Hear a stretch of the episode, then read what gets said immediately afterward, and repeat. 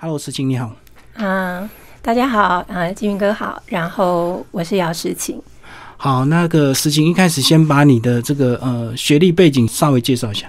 哦，我本身是英语系毕业的。那呃，长期工作就是我以前的工作大部分是从事编译。嗯，那还有英语教学，以及曾经也当过呃英语教学的视训讲师这样子。那目前呢，其实最主要还是以教学跟从事编辑工作为主。那所以我现在是在帮创世纪，也就是台湾呃最呃。寿命最长的一个诗刊叫《创世纪诗杂志》，担任执行主编啦。那另外也是小草文创的呃编辑这样子。那你怎么样是从英文跨入中文呢？我觉得这个应该没有任何嗯障碍吧，因为同样是语言，只是说我。呃，专精于就是说，可能到大学之后就专精于呃英语跟外语的学习。那其实呃英语系里面其实也有分文学系嘛，对，或者是呃英语教学系，或者是呃语音学系之类的。那我个人是比较偏向文学啦，嗯，所以其实呃后来我觉得，无论是念中文系还是英语系，其实都是在涉猎文学。嗯，所以其实我觉得没有差，而且反而你呃念了外语之后，你的嗯视就是说看东西的那个角度角度会更广。嗯，也就是说，你说呃西方的跟东方的都一起学习这样子，那其实可以从中呃获得其实很多。截取很多额外的养分。可是我们刚刚讲的是文学的部分，它或许是有共通性，不管是英文文学或中文文学。可是要到创作的这个领域，还是需要下一点功夫啊。嗯嗯嗯，如果说下功夫啊，嗯，我我常举一个例子好了，其实就像手拉胚一样。其实呃，如果譬如说我我今天跟学生讲啊，你要如何让自己的笔磨得越来越。呃，精细这样子。那我我觉得，其实第一个，我觉得就是要，呃，不是不是大量阅读，而是精读、深刻的读。嗯，以前我常常跟学生讲说，你如果要成为一个深刻的写作者，你必须要先训练自己成为一个深刻的读者。嗯，用力的读。对，所以你要精读，然后读了之后呢，呃，那个是我觉得。精读好的作品，其实是在提升你自己的鉴赏力。那你有了那个鉴赏力之后，你不是单单不能眼高手低呀，对啊，你是要动手。对对对，你还是要动手去写。那那个写的过程训练，我我常常形容跟学生形容说，那个就很像听众朋友有没有玩过手拉胚？嗯嗯，就是你你要去呃用手去握那个泥土，然后掌握力道。那其实那个训练过程就是类似那样子，你要去掌握你的语感。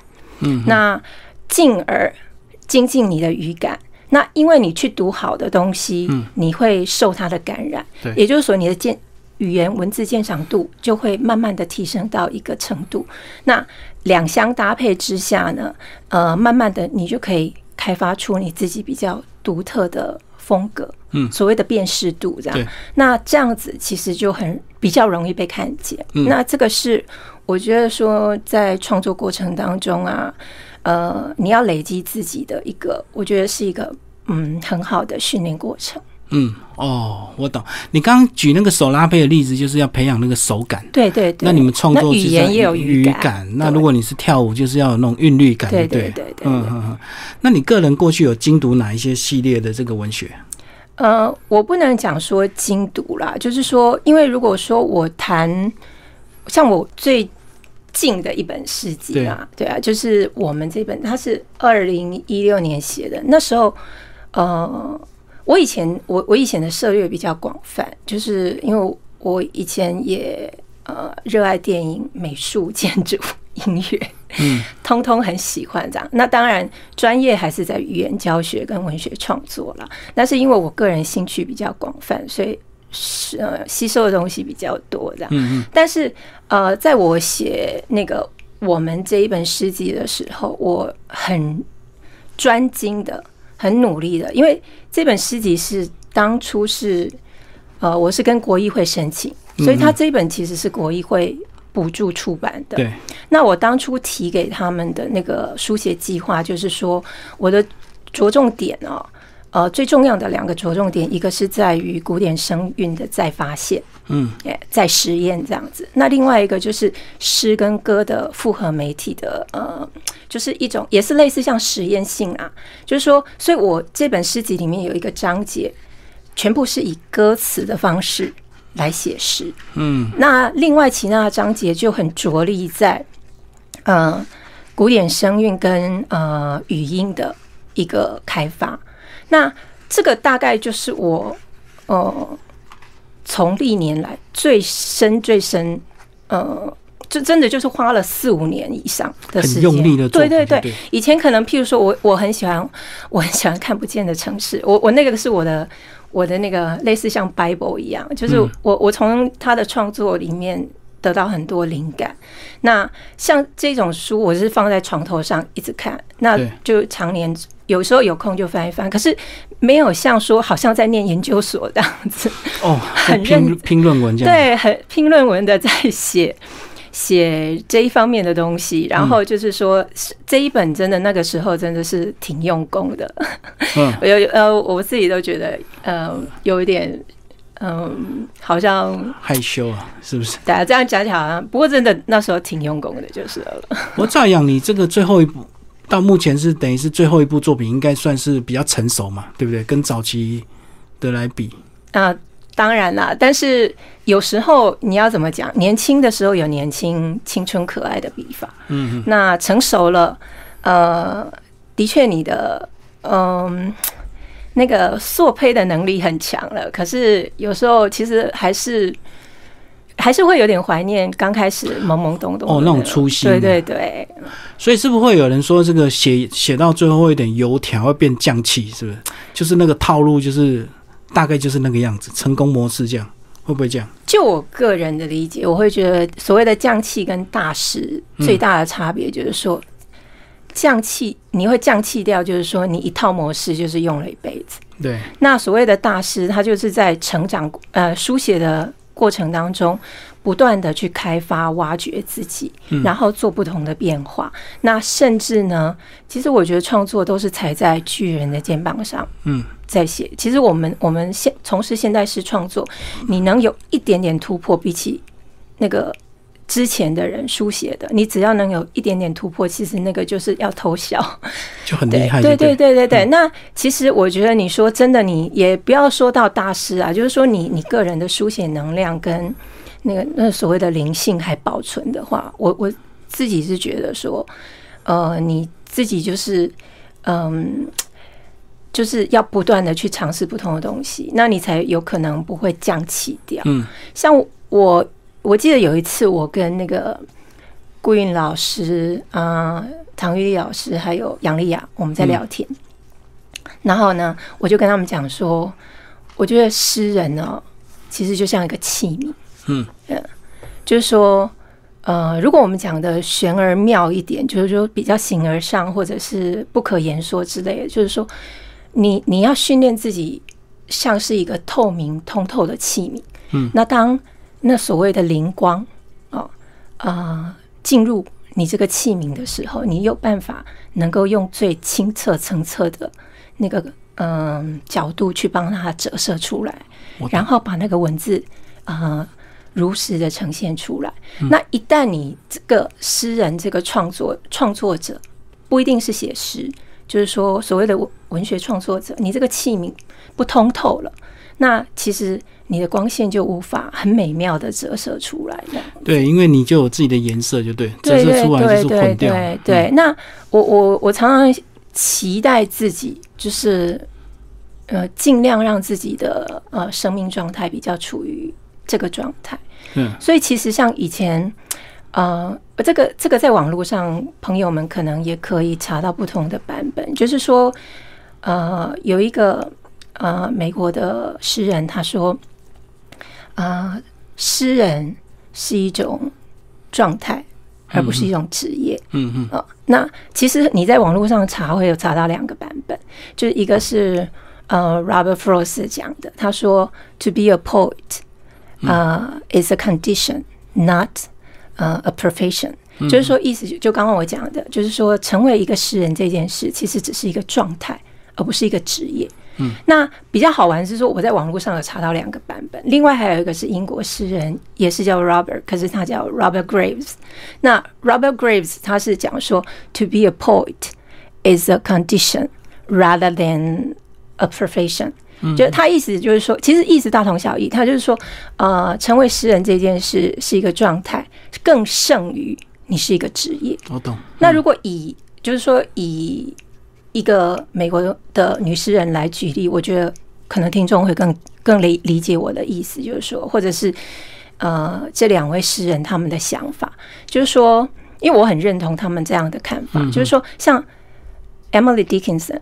狄景孙，艾蜜莉，中文应该翻译成艾蜜莉·狄景孙。嗯，他一辈子都在写诗，对，也就是他整个生活状态都是充满在那种很很饱满、充满性灵的那种呃那种书写状态当中，充满能量。对，充满能量。但是问题是，他真正在当代，在嗯。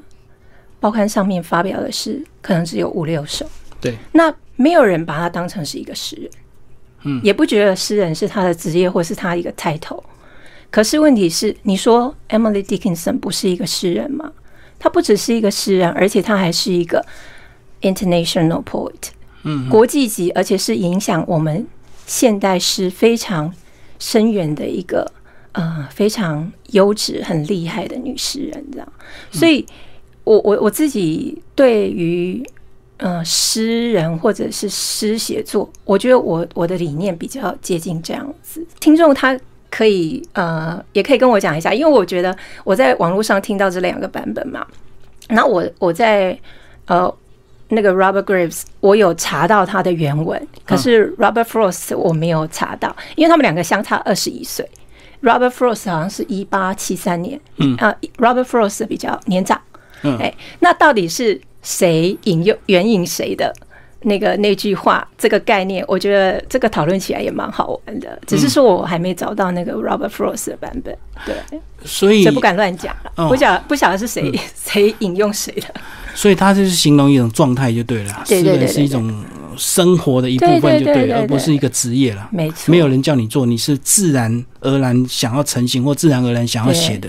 所以，但是如果你说起那个幸福度，嗯，以我们创作者而言，我觉得你可以处在那个饱满的创作能量的状态，嗯，就是在那个 condition 里面，我觉得那那个幸福感会远大于啊，人家称你是个诗人，因为有时候你会觉得说啊，有些有些诗名。就好像只是一个虚名这样。非常荣幸能够请到姚思琴哦，那其实他也这个带来他的第一本的这个绝版的一个出版品是二十年前嘛？对对对。我们是不是先从第一本开始来为大家介绍，一直到最后我们什么叫做像歌词的一个新式创作？我们先从第一本开始介绍。二十年前。哦，好，那个这本诗集是《晒干爱情的味道》。嗯。然后呃，那时候比较酷。就是后面啊，后面不晓得拍得到拍拍不到，可以。而我写那个呃，故意留下这四句，叫我抖抖耳朵，拒绝谄媚者来回嗡嗡的纠缠，闭起眼睛继续冥想，阳光步履蹒跚的老化现象。那我我把这个。很大的放在我的诗的那个诗集的背面哦。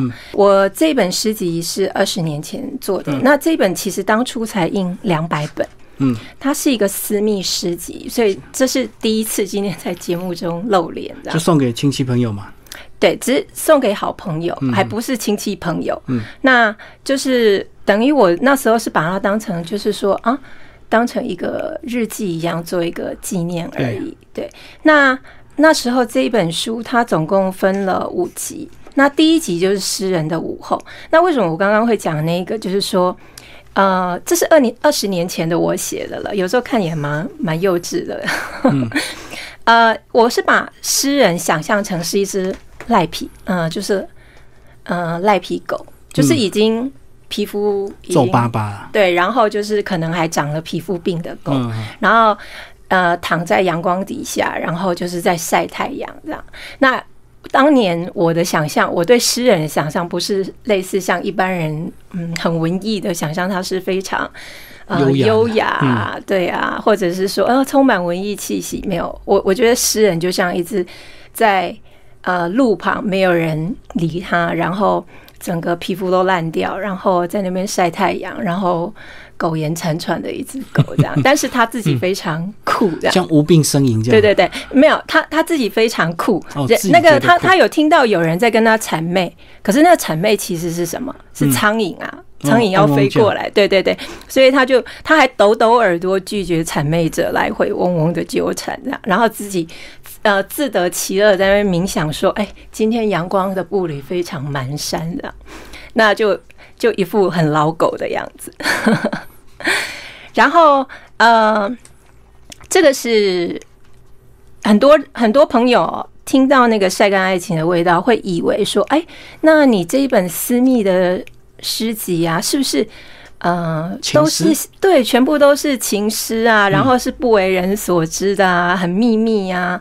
那其实呢，我我自己也蛮惊讶。我当时当初写的时候，我没有刻意讲。然后这一次要来上节目之前，我自己再翻一下，对，真的是回顾，因为我已经好 十几年没有忘记了，应该是几乎对，就是从那个柜子下面找出来。然后我后后来才发现说，其实呃，这本诗集里面。晒干爱情的味道也是一集，那它里面就是大概有二十二首诗，可是其实只有二十首情诗。所以其实啊，我后来发现，我终于了解当初的我在想什么，就是说，其实我着力更多的是在第二集的关于女诗人的二三二三事这样子。嗯，两三四，对，就是呃这一集里面我花很多篇幅在写那。嗯，其实这一集，嗯，女性意识的那个概念蛮强的。我举他呃集那个这一集的第一首诗，就是李白、欧兰朵和李白下班后的偶像日剧嘛。啊，那个欧兰朵，不晓呃听众朋友有没有听过这部电影叫《美丽佳人欧兰朵》？嗯啊，它是从那个。这一部电影是从那个呃，Virginia Woolf，就是一位女性主义呃作家的一本小说改编而成的。那他就是叙述说，呃，英国在一千六百年的时候，有一位少年，嗯，那他呃，因为遇到那个伊丽莎白一世，然后伊丽莎白女王呢，就赐给他呃永不凋萎，然后永远青春的那个。命运这样，嗯，那他就是从一千六百年，然后一直青春不老的活了四百年。那在这四百年当中呢，他从一个男性，呃，在他第二次醒来的时候，他每次睡觉沉睡的时候都是因为感情受创，哦，然后他经历了呃呃很多种种的变那个呃生命变化，然后到他第二次醒来的时候呢。她居然变成一个女性，嗯，那她变成女性之后，她才发现自己原来呃，在当代女性是受到很多歧视，甚至是男性的附庸。嗯，那整个社会呢，甚至包括女性，她是没有财产的。那她在这个过程当中，就是呃，经历了四百年去做一个算是呃自我的追寻，然后最后终于找到自己，然后最后就带着她女儿，她。来到两千年的现代，四百年后嘛，就穿越对对，穿越来到了四百年后之后，嗯，他就带着他女儿成为一个呃经济独立的现代女性，然后成为个作家，然后装扮非常中性，然后骑着车子呢，呃，载着他的小孩回到那个他当初的那个城堡。那那时候我看这个部电影的时候，我就想到说，哎，那如果李白。来到现代会怎么样？对，哦，变成一个女性会怎么样？所以这首诗我就是在想想象说，李白、欧兰朵嘛，就是李白来到了呃二那个两千年以后的呃现代社会，然后李白变成女生，然后他们在看偶像日剧，然后他们呢呃吃牛肉面，然后他们在赶报告，然后他们呃在，我我我最后就想说，等到八点一到，他们在一起打开电视机，极度羡慕偶像日剧的虚拟装境内永远不可能照见的自己，这样子，嗯，而是。所以说，其实，呃，这本诗集啊，反而不是大家想象，好像以情诗为主。哦，是你很多生活的意象，就对。对对对，包括就是说，后来像我，我写那个有一首诗，就是关，就是这一集的集称，就是关于女诗人的二三二三事这样子，然后就是在讨论，呃，关于。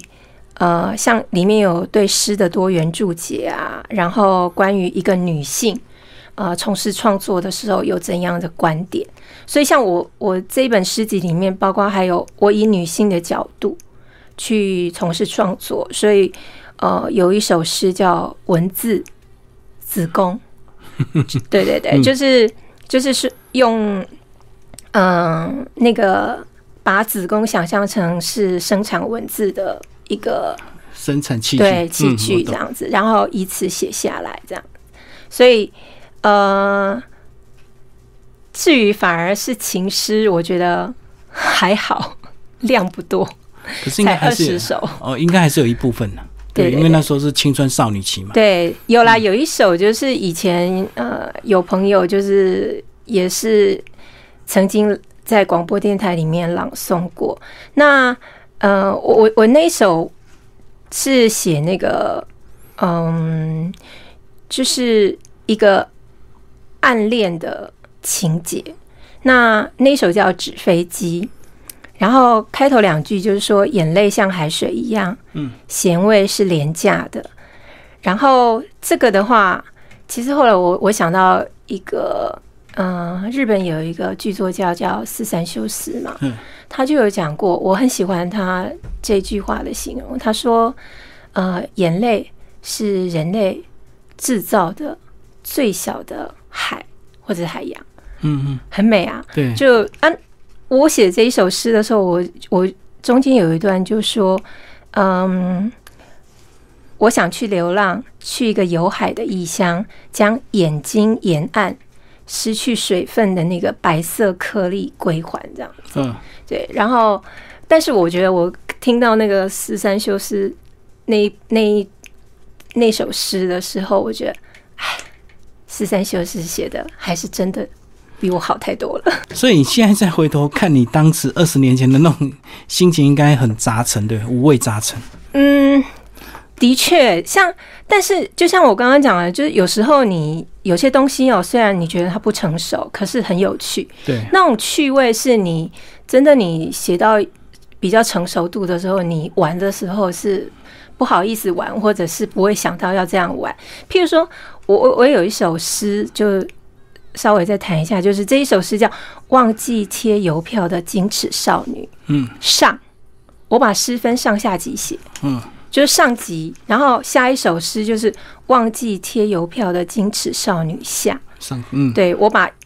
诗变成小说一样，有上集跟下集两首这样。这首诗就是在写一个女孩子收到一个男孩子的信，然后呢，她一直在犹豫，他到底要不要回信，就很矜持嘛，嗯。然后呃，其中他就呃。就上课的时候还在那边用红笔画历史老师的重点啊，然后躲到音乐教室去吃便当啊，嗯然后到图书馆去看卡夫卡跟川端啊，然后还跟同学传纸条啊，然后在那边边背英文单字啊，然后在那边左思右想，到底呢我回还是不回呢？然后下集呢，他终于写了，他信回信都写好了，可是他上学的时候路过邮筒呢。准备要把它投进去的时候，才发现他忘记贴邮票。是，对，然后又在又再度犹豫说：“那我到底要不要回给他？”然后他回家又帮妈妈洗碗，然后呢就抱着无尾熊在看那个阿宝美代。阿宝美代是一个日本漫画家，他都写那种呃心灵性的漫画，很诗意的，我很喜欢的一个呃漫画家这样子。然后最后呢？晚上的时候，他还没信还没寄出去哦。晚上的时候，那个男生就打电话来跟他聊天，嗯，然后他就跟他聊聊聊聊聊，聊完之后呢，那个男生他听听到那个男生好像很开心，想说，哎，他他有回复的感觉。结果他挂完电话，他又想说，算了，我还是不要把信寄出去。总之就内心自己非常纠结这样子。然后像类似像这样子的诗，我在想说。我现在应该不可能会这样写了。没，哦，我懂，我懂，因为年年龄不同，心境也不同，对不对？就就自己少女，你知道少女情怀那种自我内心非常纠结，小宇宙。对对对对对，那种感觉，你说你现在有可能在写吗？其实不可能啊。现在写也是有点假。变成是模拟的，不是心理真实的状态。但是你那个年纪写的时候，你就觉得是真的，对，就很可爱，你会觉得很可爱、很天真。那现在就如果这个年纪写，你就觉得好做作。嗯，没懂。好，接下来我们来介绍呃最新的这个作品集。我们这一本呢，就是二十年后，就二零一六年呢，我写的嗯第四本诗集。那这本诗集当初就是由国议会。补助补助出版的。那刚刚讲过，就是说，呃，这本诗集当初在呃提报给国议会的创作计划里面，其实就是锁定两个主轴，对，一个就是对诗跟歌的一个复合实验，那另外一个就是对声韵，就是古典声韵跟古典诗词的呃一个呃再创造。跟在挖掘，对，跟在开发这样子。那所以说，这本诗集我常常会呃跟朋友们聊天的时候会讲到说，呃，其实我的四本诗集里面，严格来讲，这一本是最适合朗读，因为它一开始就是朝这个方向在进行。对，嗯，那呃这一本诗集里面哦，呃，我有一个有一集呢，就是专门以歌词的形式。嗯，那模拟歌词的形式来写诗，所以他如果谱曲的话，它是可以变一条歌嘛？对，这完全就是可以很适合，呃，被用来做谱曲用的这样。其中就是有一首，嗯，可能就是念一下好了，因为其实这个也是我我真的从来没有念过，因为我我觉得我没有没有歌手那么厉害。可是因为我自己写了这一这一段，这首诗叫。造字运动就是创造文字的运动，那其实就是我类似像造山运动。我们知道物理呃那个地理上有造山运动嘛，那其实它是一个 rap。那我我念的不好，你要请多包涵，因为我不是歌手。呃，如果我念了这一首，应该大家就很容易感觉说，哎，我这一个这一集我所谓的歌跟诗的一个复合。实验大概就是类似像怎样，就很清楚了。一起搬动这些字吧，造山般搬动山和海洋，飞鸟在珊瑚丛里筑巢，鱼游向针叶林的树梢。我在水里说话，以皱褶的语言说出爱的风暴，将你折进我的板块。于是，你的眼睛，你的嘴唇，你的耳朵，你的眉毛，你的。声音的腮，正呼吸着我的大海。阿里根尼、拉拉米、冰岛、夏威夷、页岩、玄武纪、中洋纪，声音的地热没入你的地壳，搬动这些爱，游向针叶林的树梢，珊瑚丛里筑巢，以皱褶的爱说出语言的风暴。而我们，我们的山和大海，鱼和飞鸟。将裸身于字的海床，彼此拥抱。哇，真的像造山运动这样的一个层次。啊对，就如果说是一个歌手你也，会更更有那个节奏感啊。但是我没办法，没办法这样子。不过这也是一个新的尝试。对对对，所以其实这一集都是以歌词的形式在创作嗯，包括就是像我其中有一个就是写那个大城市地。因为我自己本身从小出生在那个呃大肚溪口湿地，嗯，那小时候看过真的是好漂亮的那种湿地风景，对湿地风景，然后就是这种千鸟飞跃，嗯，那所以后来那时候，嗯，国光石化的时候，我是呃真的是很难过，想说那样子的一块美好的势力就这样子。所以你也是反对的。对对对，嗯，而且它会制造很多的空气污染啊。是啊，所以那时候我就写大城湿地。那这这那个大城湿地其实是也是一首类似像歌词一样的那个诗。嗯嗯，那时候是好像是刊载在中国时报吧。这这个也蛮好玩的。就那时候，我看在电视上看到这个新闻的时候，我真的真的是有感而发。就那个吴胜老师在上面流泪，我自己在电视机这头我也在流泪。嗯嗯。然后我我当下就想说，我一定要做点什么，所以我就写诗，然后我就投到那个那个《中国时报》，然后《中国时报》很快，那编辑就马上跟我讲说：“哎，我帮你配谁谁谁的图。”然后。隔几天就看出来了，嗯嗯，副刊史上最快的刊刊登速度，哦，所以非常感谢他们了。因为刚好有印到这个新闻事对对对，嗯嗯。那时候我念这一首的时候，其实是呃曾经跟一个小朋友在现场的时候一起念搭档，对对对。然后我很喜欢这种，嗯，就是说类似有点像在朗读的时候和声的感觉这样子，嗯。那他就他就念几米多少几寸。他那个小朋友就因为比较简单，因为我觉得写这个会找那个小朋友来念，是我我很期待，就是说我们未来的下一代，嗯，能够有一个很美好的环境，我们为他保留下来。那所以我觉得那个小朋友跟我搭配，我觉得是最好的朗诵方式。我自己念，我反而呈现不出那个画面，呈现不出那种传承的感觉，这样。嗯，我懂。对，那我我念一小段就好了啊。就是说，当初我念的时候，就是。我念前前几段好了，就是春耕夏耘秋收冬藏，日渐肥硕的颗粒粒粒饱满，日月在大海和陆地之间播撒聆听的耳苗，听潮气轻压湿地的丹田，唱出催眠的鸥鸟，酣睡浊水溪多汁的胸脯，一亩柯田是一群嗷嗷待哺的稚子。然后那个小朋友就会念几米多少几寸，嗯嗯，对，就是搭配着我，类似像我的和声这样子，对。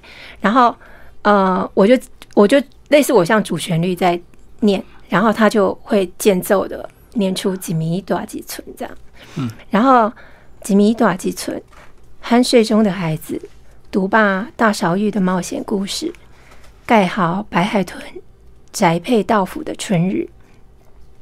海浪推动潮间带的摇篮，夕阳将夜灯碾暗。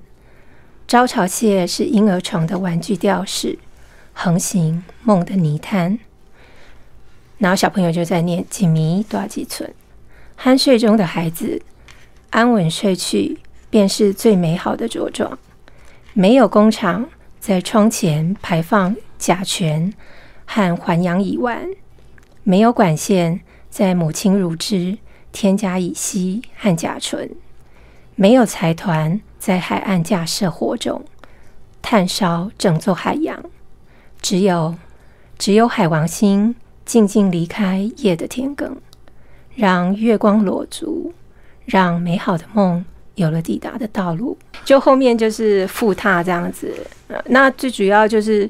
会提到白海豚，是因为当初，因为他们如果造的话，白海豚必须转弯啊，对，不能不能从那边过去，就被影响。嗯，对，在做这个呃音韵的实验，就是说这一本，刚刚讲说，其实真的写这本的时候，真的就像在念研究所一样，花很多时间。的不是中文系的，其实我我不是中文系，所以我。这个部分念那个有关声韵的东西的时候，其实就是类似像自学这样子，嗯，所以其实呃比较吃力的。呃，那我其实呃当初在呃呃写这本书的时候，其实除了刚刚讲的呃歌词的那种创作、模拟创作之外，其实就是说，真的整本诗集最大的一个主题就是声韵或所谓的声调，呃。如果以当代的语言来讲，嗯，像呃西方的语言，像呃英语、法语、德语，他们是属于语调性的语言。嗯，那所谓的汉语或华语，我我讲的华语就是说，一九一二年之后，白话文运动推广之后，他把那个北京话当成国语嘛。对。那现在就是我们平常讲的，嗯，呃，华语。那华语其实它是属于声调性的语言，也就是说，呃，一个字不同的声调就产生不同的意义。嗯。譬如说，一跟一”一字的一，还有依依靠的依。一个是一声，一个是三声，两个就完全是不同的两个字。对，那这个就是所谓的声调性。声调性，对。那声调性语言它有一个特色，就是说它本身这个语言就包含声音的调性，也就是所谓的，如果从音乐上来讲，就是音乐的旋律了。呃，那那个呃，这个因为我自己刚好是英语系、外文系嘛，所以我会去做这样的比较。那中文。那么独特的地方就是说，你看我中文如果说繁体字，我们不要讲简体字，它其实就是说我们小时候就学过什么呃象形啊、指示、会意、假借啊、形声、转注等等这种的。那如果说它是这个繁体字，它是本身就是属于象形字的话，它是这个字本身就有图图像。就是图像的概念，那在语音上面又有音乐旋律，所以其实华语是个非常丰富的语言系统。那所以我在呃创作这一这一本诗集的时候，我的主轴嗯虽然是放在声音，其实也去嗯就是说希望也多少多研究汉语这个字体这样子。嗯，那呃。我我自己在那个呃这个声韵的这个部分啊，其实嗯，因为呃对古典诗词的一些阅读啊，所以其实我后来就是有这本诗集里面还有一个蛮特色的呃诗，叫做讲以声诗，好像太过专业了啦。但是为什么会这样讲？就是说，因为我也不太想被固定的界定。嗯，但是为什么会这样讲？就是说，因为我大量那时那时候为了嗯，因为我我自己很喜欢词嘛，那为了做这一方面的研究，所以我就真的钻进去读了一些，包括像嗯嗯那个词谱或词律这样的东西。嗯，那对我一个外文系来讲，那个蛮难啃的。可是就是，但是你可以约略摸索那个东西。呃，大大致上一个方向是什么？那我在创作的过程当中，我就是呃自己类似像呃也算是小研发这一这样的一个嗯诗的形式。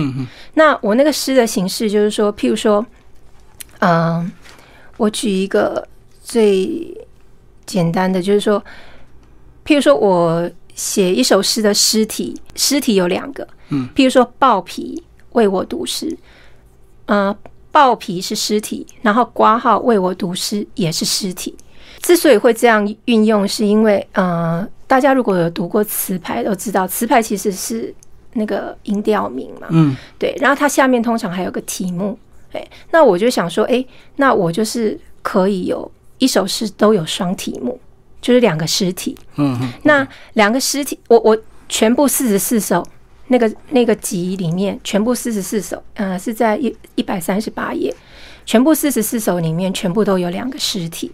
我懂，两个题目。对，那这两个题目我很喜欢挂号。我从第一本《晒干爱情的味道》的诗集里面，我就非常喜欢挂号这个东西。我我《晒干爱情的味道》里面有一首诗叫《看不见的城市》，那是我呃向看不见的城市这首。这本书致敬的一首诗，这样。那我除了前三行跟最后两行，全部中间全部都是挂号。挂号，对。那呃，我喜欢挂号这个这个这个写作模式，是因为我觉得挂号很有意思。它可能是一个主句下面的注释，对，或者是延伸意义的延伸，没错。甚至它可以跟主句做呼应，或者是呃对抗。那产生，因此产生其他的张力，语言张力。那另外，它其实也是一个暗语，就说，哎，他可能私底下是这样讲，那就是去对应主句跟他抗衡这样子。嗯，所以我自己在呃跟朋友形容的时候，我常常会形容说，我觉得挂号在我的书写过程当中，我是为什么这么喜欢用它？我觉得它是语言的虚线。嗯嗯，譬如说，豹皮跟为你读诗。假如你单念豹皮，或单念为你读诗，就各一个意思嘛。对。但是豹皮为你读诗，这六个字组合起来又是另外一个意思。嗯。然后你再加上挂号，他就又隐约觉得说，哎，那个挂号的部分是不是说表面上是豹皮，那私底下我偷偷内心的暗语是说在为你读诗。嗯。那这样子就会产生一个诗体，就产生很多的复合意思。那我觉得这个很好玩，你就可以在短短的六个字当中玩出很多变化，这样。嗯，多重的意义。对对对对对。嗯，以上是这个系统哈，诗句都很短，因为它是模拟词在写。那我为什么这么喜热爱词？是因为有像我们现在回去看呃词，你会发现其实它很口语化。嗯，你你根本你没有受过古文训练，其实你单单这样念出来，你就发现哎，其实像。李清照就说：“这次里整整生的黑？黑这个字就很当代，对不对？对。那你听起来就觉得，哎，根本你不需要，好像还要念文言文那样子，还要重新再去翻译或转译之类的，你就直接很直白的可以了解。那我很喜欢词的这种很很短的语境，呃，诗句里面可以有很繁复的意象跟繁复的嗯情绪，或者是。”呃，想象的那种复合程度这样子，那所以说，呃，我在嗯写这这组诗里面，这四十四首诗里面啊，我最短是十六个字，嗯，最长是两百四十个字。那这个不是乱写的，这个是按照嗯我们词牌里面啊，最短的小字令是十六个字，嗯嗯，那最长的音体序它是两百四十个字。对，OK。那当然，以以我们现代的华文，你不可能去套用呃古典诗词里面的什么平仄、押韵啊、句数啊、对仗啊啊等等这些所谓的古典格律。但是那个你你在呃这样呃对声韵或音韵的一个投入跟呃探索的过程当中啊，其实我觉得我我感受到最深的其实是那个。呃，古典诗词里面那种对声音的那种精密计算，真的是太厉害了。嗯，所以难怪唐诗无法翻译。嗯，你知道那个绝对没办法翻译。嗯，就像 Robert Frost 讲的，他说：“嗯，Poetry is what get lost，嗯，in translation，就是你在翻译的过，什么叫诗？诗就是在你翻译的过程当中。”遗失掉的那些东西，包括所谓的声韵，然后呃语言段跟段之间的那个节奏跟音韵这样子，那个就是所谓的诗。嗯，那我先念一下那个刚刚讲的那个豹皮好了，就是豹皮为你读诗，你正读着我为你写的诗吗？